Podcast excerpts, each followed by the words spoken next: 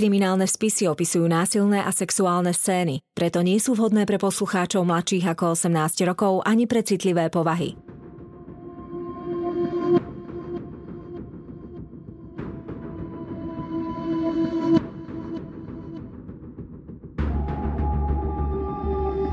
Spáchali ťažký zločin a pred spravodlivosťou sa im nepodarilo skryť. Na ich prípadoch pracovali len tí najlepší vyšetrovatelia. Každý z nich má v policajnom archíve svoj spis.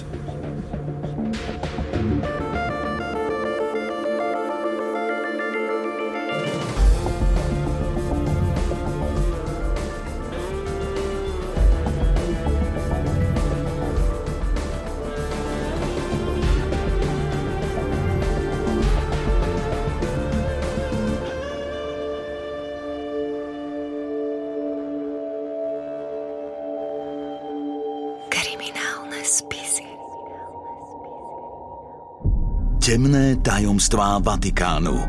Časť 2. Mafiánska hrobka. Prípad vatikánskej tínedžerky Emanuely Orlandi, ktorá záhadne zmizla v roku 1983, sa vyšetrovateľom ani napriek mnohým stopám a kontaktu s údajnými únoscami nepodarilo vyriešiť. Dievča ani jej telo sa nenašlo. Únoscovia sa odmlčali a prípad uviazol v slepej uličke.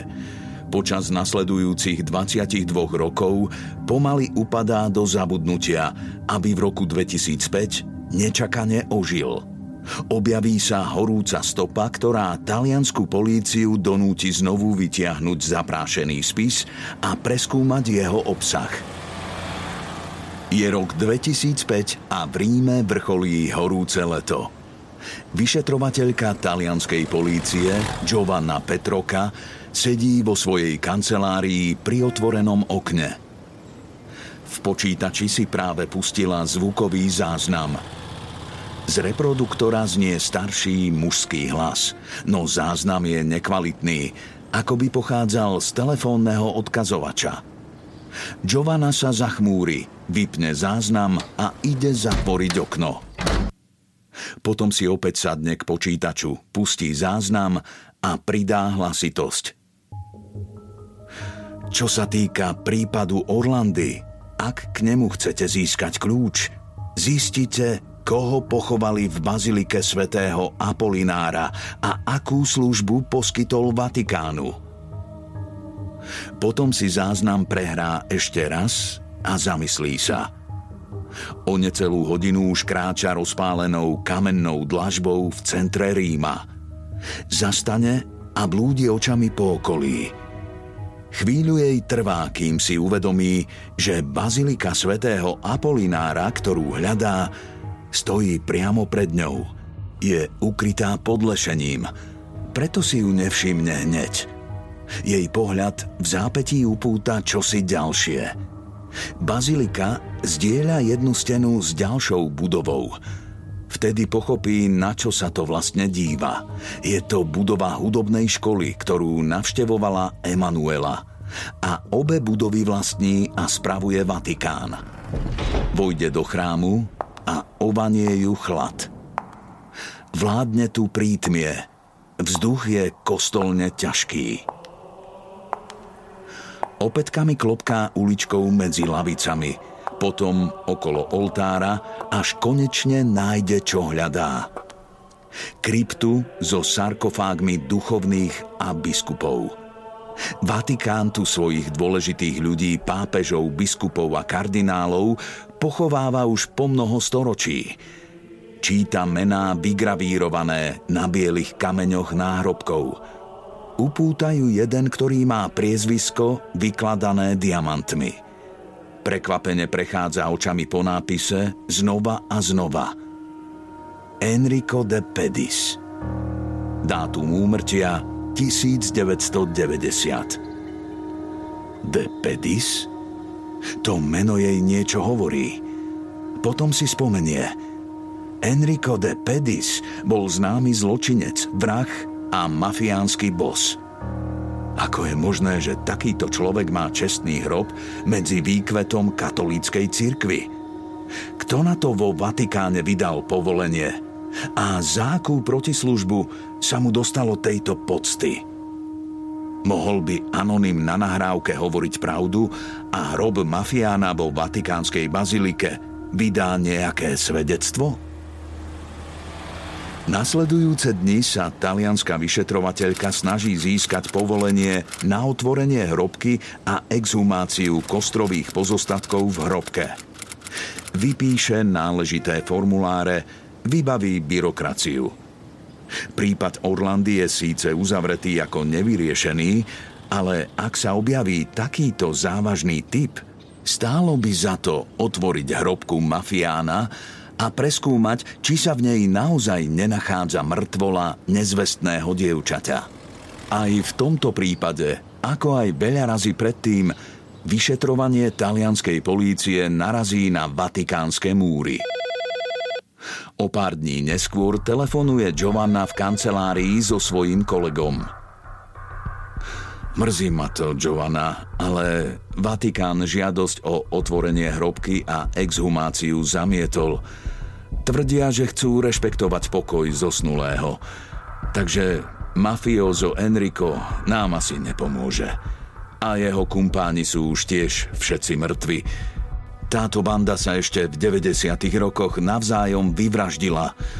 Toto je slepá ulička, cez Vatikán sa neprebijeme. Vyšetrovateľka sa ale nemieni vzdať. Zdá sa jej, že tento anonymný typ dáva zmysel. V čase, keď Emanuela zmizla, mafiánska rodina Enrica de Pedis kontrolovala veľkú časť Ríma. A fakt, že tento známy vrah a mafiozo je pochovaný vo Vatikánskej bazilike, naznačuje, že tam mohlo byť prepojenie. Aj keď väčšina Enrikových kumpánov z tej doby je už po smrti a tí, čo sú živí, odmietajú spolupracovať s políciou, predsa len sa nájde osoba, ktorá je ochotná vypovedať. A nie je to žiaden pešiak, je to Sabrina Minardi, bývalá milenka samotného Enrica de Pedis. Žena, ktorá bola jeho partnerkou aj v čase, kedy zmizla Emanuela. O pár dní neskôr si pred vyšetrovateľku sadne Sabrina Minardi. Odfarbená blondína v strednom veku má výraznú nadváhu. Pôsobí strhane, neupravene, ako by sa celkom opustila. Giovanne sa na prvý pohľad ani nechce veriť, že táto neatraktívna, priam odpudivá osoba mohla skutočne byť partnerkou nekorunovaného kráľa rímskeho podsvetia. Nebezpečného, no fyzicky príťažlivého a vplyvného muža. Giovanna pred Sabrinu posunie čierno-bielu fotografiu mladého dievčaťa s tvárou rozžiarenou úsmevom a čelenkou vo vlasoch. Emanuelina posledná fotografia. Pozorne sleduje jej výraz, no neprichádza nejaká reakcia, žiadny záchvev či náznak emócie. Poznáte toto dievča? Spýta sa jej napokon. Sabrina prikývne. Emanuela Orlandi. Odpovie vypočúvaná pomaly, ale zreteľne. Stretli ste sa s ňou niekedy? Sabrina na okamih zaváha, potom opatrne prikývne.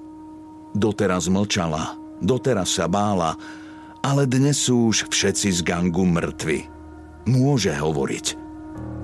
Výpoveď, ktorú Sabrina následne poskytne, šokuje všetkých a zmení celkový pohľad na prípad. Z útržkov Sabrininých spomienok je možné v hrubých rysoch vyskladať príbeh Emanuely v prvých týždňoch po jej zmiznutí. Je 22. júna 1983, asi 6 hodín večer. V stiesnenom byte v širšom centre Ríma stojí pred zrkadlom mladá žena. Je to Sabrina Minardi. Atraktívna tmavovláska s peknou štíhlou postavou a jemnými dievčenskými črtami. Sťahuje si opasok na sexy minišatách a potom skúsenými sebaistými pohybmi nanáša na tvár make-up. Pod oknami zatrúbi auto. Sabrina vykúkne von, rýchlo dokončí prípravy a zbehne dole. V aute ju už čaká jej priateľ Enrico. Sabrina si sadne na miesto spolujazca a venuje mu skúmavý pohľad. Je napätá ako struna, nikdy netuší, v akej príde nálade. Enrico sliapne na plyn a vyrazia. Sabrina sa nič nepýta. O tom, kam sa pôjde, aj tak vždy rozhoduje on. Chvíľu sa vozia po Ríme, až nakoniec skončia pri jazere za mestom. Ešte stále je vidno, no jazero je už pusté. Enrico vytiahne z vrecka košele priehľadné vrecko s bielým práškom. Trochu odsype na prístrojovú dosku a telefónnou kartou vytvorí dve čiary. Potom zroluje bankovku a jednu šnupne. V zápätí podá roličku Sabrine. Tá si ju dychtivo priloží k nosu a vdýchne druhú bielu čiaru. Konečne sa trochu uvoľní. Dokonca sa jej na tvári zjaví úsmev. Enrico sa na ňu otočí a začne jej rozopínať gombíky na šatách. Súložia priamo tam v aute. Sabrina musí byť Enricovi povôli vždy, kedy on chce a ako chce. Taká je daň za to, že sa zaplietla s mafiózom. Vybral si ju na jednom večierku. Bola mladá a naivná. Len kývol a ona vedela, že nesmie odmietnúť. Teraz si žije ako dámička, má drahé kabelky, značkové šaty, drogy, na čo si len zmyslí. Ale musí držať krok a hubu. Ak nie, dostane po nej. Ak by chcela od neho odísť, zabil by ju. Nemá na výber, musí mu slúžiť, kým sa jej mafiózo nenabaží. Začína sa stmievať a Sabrina s Enrikom sú ešte stále v aute pri jazere. Sabrina je už hladná, chcela by ísť niekam do reštaurácie, ale Enrico jej pokynie, aby nemrčala. Neprišli sem kvôli zábave, má tú robotu. Sabrina je prekvapená, do svojich biznisov ju Enrico nikdy neťahal, ale teraz jej muž naznačí, že toto je iné. Teraz mi môžeš pomôcť. Seď a čakaj. Konečne po hodine sa k miestu, kde parkujú, blíži zelené BMW. Keď zastane vedľa nich, Sabrina si všimne, že na zadnom sedadle drieme akési dievča. Je mladučké, nemá snáď ani 20. Enrico vystúpi z auta a zvíta sa so šoférom. Chvíľu sa rozprávajú. Potom Enrico nastúpi späť k Sabrine a uprene sa na ňu zahľadí. Zlato, potrebujem u teba v Torvajanike ubytovať jedno dievča. Len na pár dní. Sabrina je zaskočená, no ako vždy, keď jej milenec niečo navrhne alebo žiada, súhlasí. Potom sa obe autá vydajú temnou nocou do hodiny a pol vzdialeného prímorského mestečka Torvajanika. Vystúpia z auta pred domom, ktorý Sabrina zdedila po rodičoch. Dom je prázdny a nemá priamych susedov. Sabrina trasúcou sa rukou odomkne vchodové dvere a zamierí do kuchyne. Posadí sa za stôl a jediné, na čo dokáže myslieť, je vrecúško s bielým práškom, ktoré má Enrico vo vrecku košele. Enrico zatiaľ s druhým mužom odvádza dievča z auta do jednej zo spální v dome. Keď prechádzajú okolo kuchyne, Sabrina radšej pozerá do zeme. No i tak jej pozornosti neuniknú dievčenské nohy v sandáloch, ktoré sa viac šúchajú, než kráčajú po zemi. Dôjde jej, že dievčinka je úplne nevládna, opitá, zdrogovaná, alebo možno dobitá do bezvedomia. To je jedno. Nebude na to radšej myslieť. Počuje, ako sa zabuchnú dvere spálne, a kto si zamkol dvere. Enrico potom veselo napochoduje do kuchyne a akoby nič si zapáli cigaretu. Sabrina sa s gučou v hrdle napokon predsa len odváži niečo opýtať. A ja sa tu teraz mám o ňu starať? Neboj sa, zlato. Ty sa nemusíš o nič starať. Na to máme Adelaidu. Povie Enrico a zahasí cigaretu v popolníku na stole. Sabrina sa nadýchne, že ešte čo si povie, no nevyjde z nej ani hlások. Čo je to s tebou, mi amore, si akási vyplašená? Chceš si trochu osladiť život? Opýta sa jej frajer s úsmevom a vyberie z vrecka na košeli vrecúško s kokainom. Sabrina zronene prikývne. Toto je jediné, čo ju ešte drží na nohách. Ešte v ten večer Enrico odíde a pri dverách zazvoní neznáma mladá žena. Som Adelaida. Predstaví sa stroho a Sabrina ju vpustí dnu. Adelaida vyloží v kuchyni na linku kožený kufrík plný plátov rozličných liekov. Vyberie pohár a vytlačí do niekoľko tabletiek. Starostlivo ich podrví lyžičkou, potom tabletky zaleje vodou.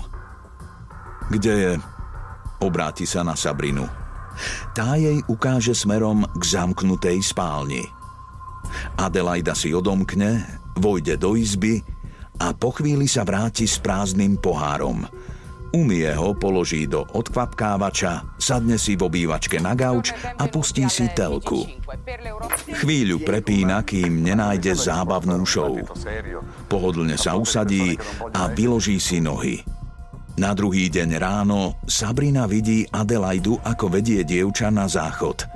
Ledva prepletá nohami, tacká sa, ako by bolo opité. Sabrina si až teraz v slnečnom svetle všimne, že dievča je úplne mladučké, skoro ešte dieťa. Najprv si myslela, že je to možno nejaká neposlušná prostitútka, ktorú sem prišli mučiť, ale toto decko nevyzerá ako šľapka z ulice. To, ako je dievčinka upravená, strih a farba vlasov, nudné oblečenie, poddajnosť. Toto je dobré dievča zo slušnej rodiny, húta Sabrina.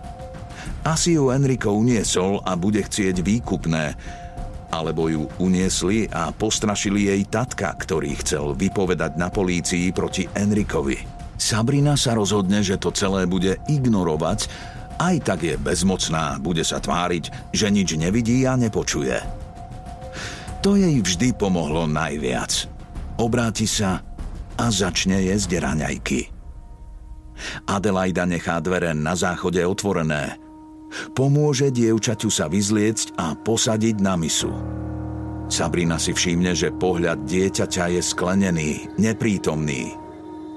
Potom ju Adelaida za ruku dovedie do kuchyne a posadí na stoličku. Zarobí jej vločky s mliekom a začne ju krmiť lyžicou. Dievča prežúva pomaly a ťažko pádne. Mlieko jej steká po brade a kvapká na tričko. Adelaida požiada Sabrinu o servítku a utiera jej kútiky úst. Na záver zoberie z kuchynskej linky pohár s pripraveným liekovým koktejlom. Rukojemníčka akoby v tom momente pochopila, čo sa ide diať. Odvráti tvár a nechce sa napiť. Adelaida jej chytí hlavu a na silu začne do nej liať tekutinu.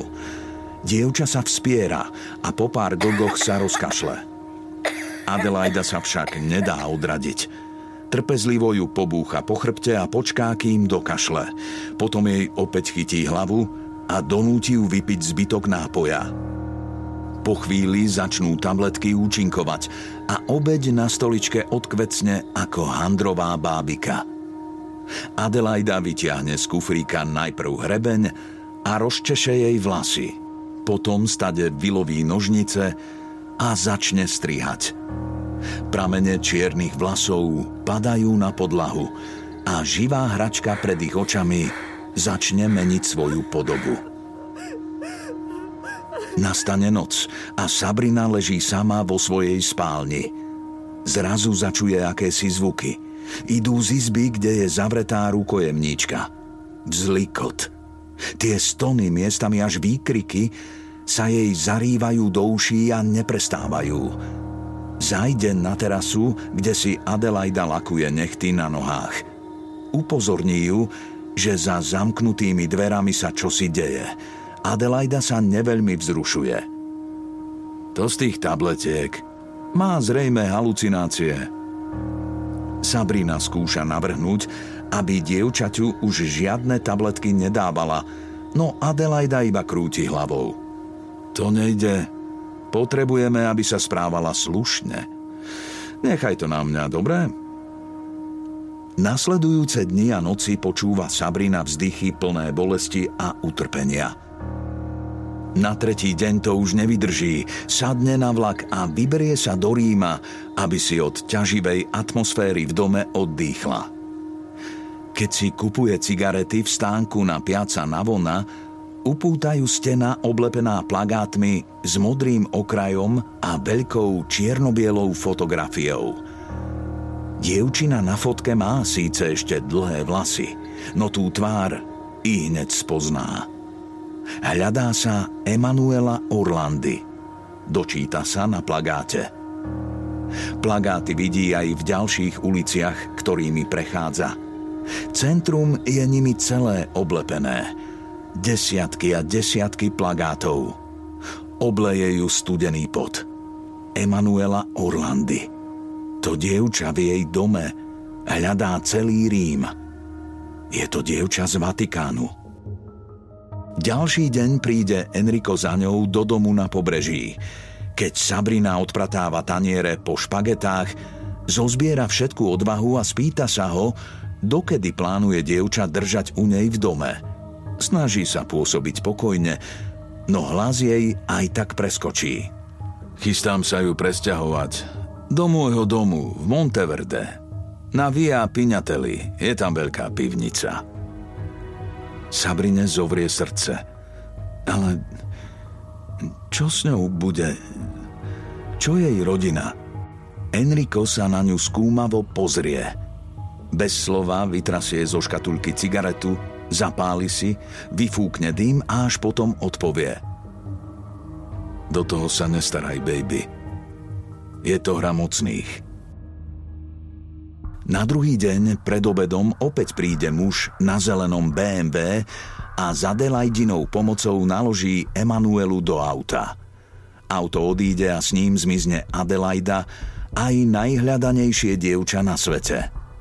Sabrina sa vráti do domu, vyberie z kumbálu čistiace prostriedky a pustí sa do dôkladného upratovania. O niekoľko týždňov neskôr, v spárny letný podvečer, je Sabrina na schôdzke s Enrikem. Vezú sa autom preplnenými rímskymi ulicami a ona sa zamyslene díva z okna. Snaží sa z hlavy vypudiť obrazy toho veľkého dieťaťa, čo väznili v dome jej rodičov, aj myšlienky na to, čo s ním je teraz. No nech sa akokoľvek snaží, zážitky uplynulých dní sa jej neustále vynárajú v hlave. Zrazu Enrico celkom nečakane zastane na krajnici a povie: Vystúp a choď do baru Gianicolo. Sabrina poslušne vystúpi a kráča k baru. Pri bare v tej chvíli zastane biely Renault. Auto šoféruje neznáma žena. Vo vnútri si Sabrina ihneď všimne dievča, ktoré si bezvládne opiera hlavu o okienko. Pôsobí, ako by spala. Pozná ju. Je to Emanuela. K Sabrine pristúpi Enrico a dá jej kľúče od zeleného BMW, ktoré je zaparkované kúsok opodiaľ. Odvezieš tú malú na benzínku vo Vatikáne. Tam si ju prevezme niekto s vatikánskou poznávačkou. Potom spolu so ženou z Renaultu pomôžu Emanuele prejsť do druhého auta. Sabrina si poslušne sadne za volant a srdce sa jej rozbúcha ako divé, ale naštartuje a vyrazí. Vezú sa cestou tisícich zákrut k Vatikánu. Má pocit, že sa z nekonečnej spleti serpentín pozvracia. Pod chvíľou kontroluje svoju pasažierku v retrovízore a cíti silné nutkanie dupnúť na brzdu, obrátiť auto a odviezť ju domov. No nenazbiera dosť odvahy. Ako sa voláš? Snaží sa s dievčaťom nadviazať konverzáciu, no ono bez slov neprítomne pozerá pred seba. Prejdú cez Vatikánsku bránu a auto odbočí k pumpe. O tomto čase tam vládne čulý ruch a muž v čiernej kňazskej sutane a veľkom čiernom klobúku tu medzi múrmi Vatikánu nie je ničím nápadný. Keď zbadá prichádzať nápadné zelené BMW, kývne jej a naznačí, aby zaparkovala čo najbližšie k nemu. Sabrina zastane a vyťahne ručnú brzdu. V hrdle má obrovskú horkú hrču. No nie je čas premýšľať. Muž v sutane otvorí zadné dvere na jej aute. Celá výmena prebieha bez slov. Spoločnými silami pomôžu Emanuele prestúpiť na zadné sedadlo druhého auta s vatikánskou poznávacou značkou. Dievča sa nevspiera. Akoby v jej tele už nikto nebol. Akoby prekladali iba jej schránku. Muž zabuchne dvere na aute, nasadne a odíde. Sabrina za čiernym sedanom pozerá, až kým sa jej nestratí z dohľadu. Potom ešte dlho nedokáže nastúpiť do BMWčka a odísť. Je úplne ochromená. Čo sa s Emanuelou stalo ďalej, netuší. Nasledujúce dni potom, ako ju vysadila na vatikánskej benzínke, čaká v médiách správu o tom, že Emanuela sa našla. Veď ju vrátila do Vatikánu na bezpečnú pôdu.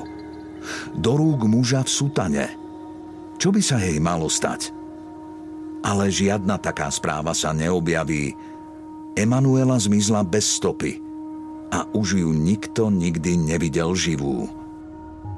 Bývalá mafiánska milenka Sabrina Minardi poskytne do tejto mysterióznej skladačky ďalšie dieliky.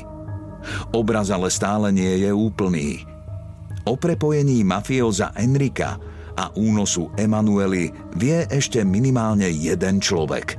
Ten, ktorý poskytol vyšetrovateľke tip, že tajomstvo sa skrýva v hrobke Enrica de Pedis. Trvá neuveriteľných 7 rokov, kým sa talianskej polícii podarí získať povolenie na preskúmanie hrobu mafiána v Bazilike Svätého Apolinára. Vatikán vydá zvolenie až po nátlaku verejnosti a rodiny Orlandi. V roku 2012 vyšetrovateľka Giovanna Petrocca konečne stojí v chladnom prítmí kostola a sleduje oddeľovanie ťažkého kamenného poklopu hrobky od okrajov sarkofágu. Keď sa to konečne podarí, z útrob sarkofágu sa vyvalí neznesiteľný hnilobný puch. Veko odložia na pripravenú drevenú konštrukciu a forenzní odborníci v bielých sterilných oblekoch posvietia do hrobu baterkami. V hrobe nájdu pozostatky tela muža, ktoré by mohlo patriť Enricovi de Pedis. Opatrne z neho odoberú vzorky na analýzu. Pri ďalšom skúmaní priestorov hrobky objavia ďalšie kosti neznámeho pôvodu, uložené v schránkach. Všetky vyberú z hrobu a zabezpečia pre laboratórnu analýzu. Komu patria neznáme pozostatky? Mohli by niektoré z nich byť Emanueline? Poodhalia záhadu zmiznutej tínedžerky? Nasledujúce dni a týždne prinášajú výsledky skúmania kostí. Ide o množstvo biologického materiálu, ktoré pochádza z mnohých osôb, no nenájdu sa žiadne pozostatky Emanuely Orlandi. Niektoré z kostí sú aj niekoľko storočí staré. Posledná stopa Emanuely Orlandi teda končí na pumpe vo Vatikáne. Emanuela sa po mnohých peripetiách vrátila do svojej krajiny. Nie však k svojej rodine. Čo sa s ňou dialo potom?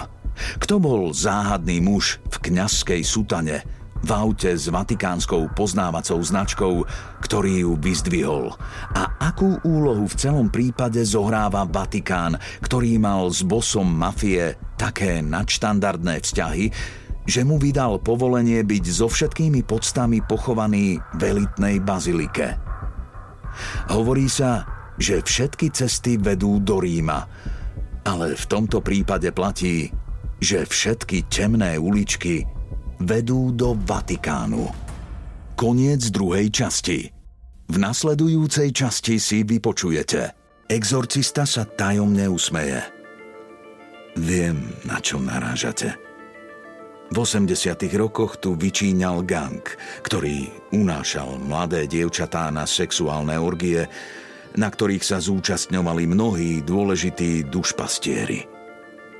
Bola do toho zapletená aj polícia a jedno zahraničné veľvyslanectvo. Nesmiem povedať, ktoré. Takto uniesli aj Emanuelu Orlandi.